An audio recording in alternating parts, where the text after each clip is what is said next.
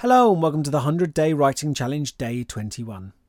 21 days. That's three solid weeks of hot footing it through the tractor tire assault course I've lovingly set up for you, working on your writing, experimenting, trying out new styles, new ways of creating, taking responsibility for your growth as a storyteller. I am hugely proud of you. Really, I am.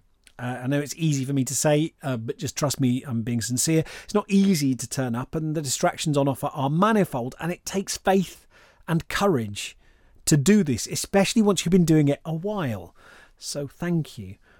So, for the past few days, uh, we've been working on finding and listening to characters, to people who don't exist. And we're going to continue that today because characters are the engines of story.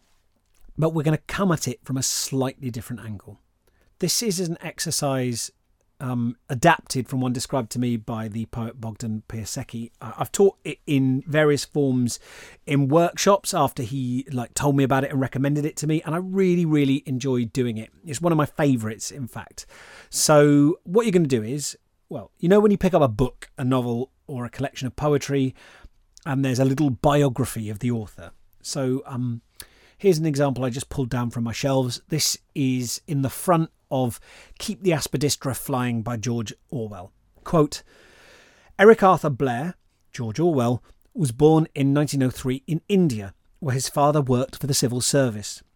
The family moved to England in 1907, and in 1917, Orwell entered Eton, where he contributed regularly to the various college magazines. From 1922 to 1927, he served with the Indian Imperial Police Force in Burma, an experience that inspired his first novel, Burmese Days, 1934. Several years of poverty followed.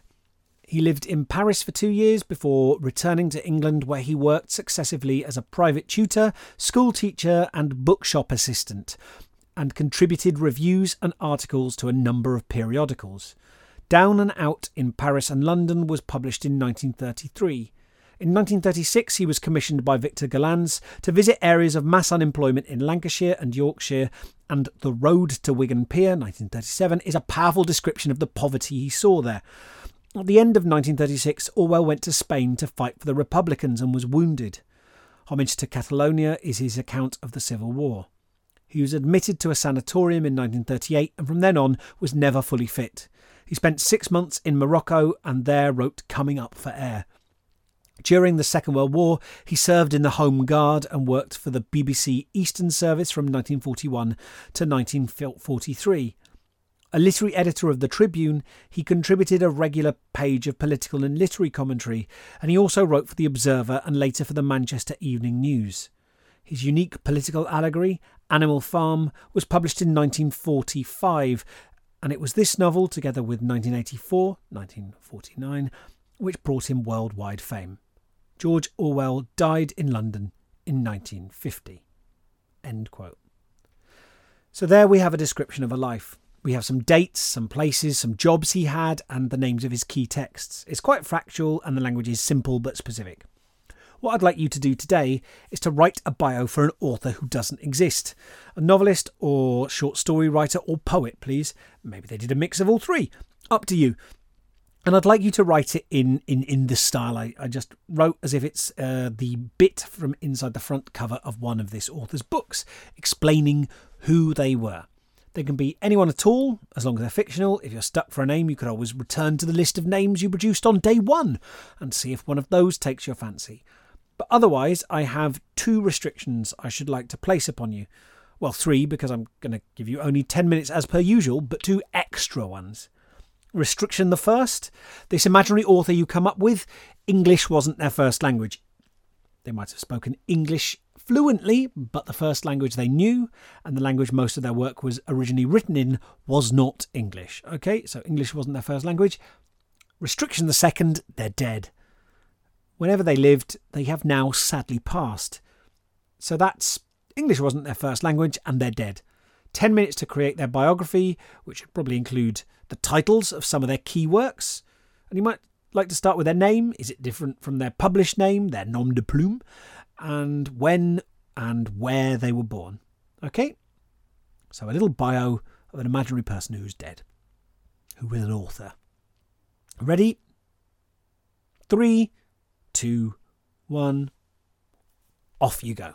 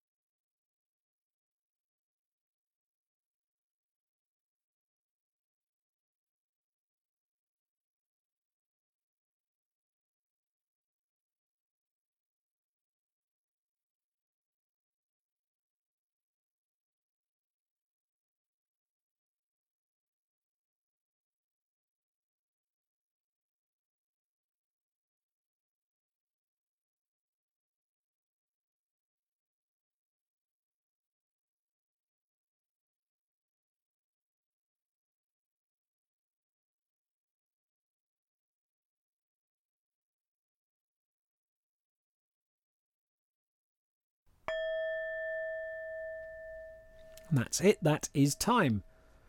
How was that for you? Who who have you got there? Um, I don't know if you reached their death yet, or you know how that spread out across the time. You may have felt slightly out on a limb, creating a backstory without researching it first, especially if you know it wasn't set in a country you're particularly familiar with. That's all right. That's fine.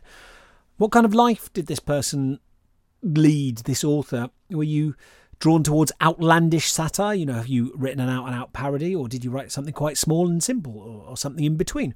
None of those are wrong just interested for you to have a look at it and reflect on what are the titles of the books like. Whatever the result, I just like you to keep hold of this, and if it's okay, bring it to our session tomorrow, where we're going to continue with part two of this exercise. Now go and do something nice for yourself. Go on, you deserve it. You've done great. Off you go. The 100 Day Writing Challenge is made possible with the kind support of Arts Council England.